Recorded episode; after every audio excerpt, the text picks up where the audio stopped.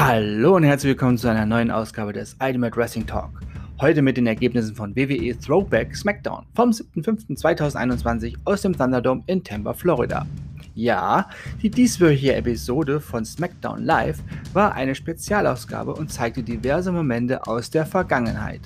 Hintergrund: Der Sender, wo SmackDown läuft, hat dieses Wochenende ein sogenanntes Throwback-Wochenende.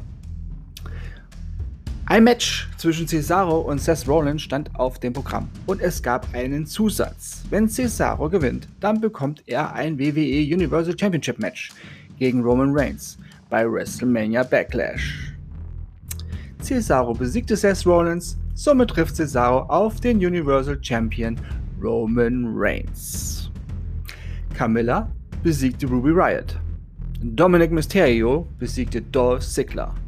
Tamina besiegte Reginald durch Disqual Disqualifikation, nachdem Basler Tamina angegriffen hatte.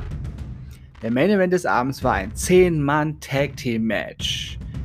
Ich sag nur Halla, Halla, Halla. Apollo Crews, King Corbin, The Alpha Academy, Otis und Chad Gable und Sami Zayn gegen Big E, Shinsuke Nakamura, The Street Profits und Kevin Owens. Und gewonnen hat das Team rund um Apollo Crews, King Corbin, The Alpha Academy und Sami Zayn. Und damit sind wir am Ende der heutigen Ausgabe des Ultimate Wrestling Talk. Ich bedanke mich fürs Zuhören und wünsche euch eine gute Zeit. Bis zum nächsten Mal beim Ultimate Wrestling Talk. Bleibt gesund und sportlich.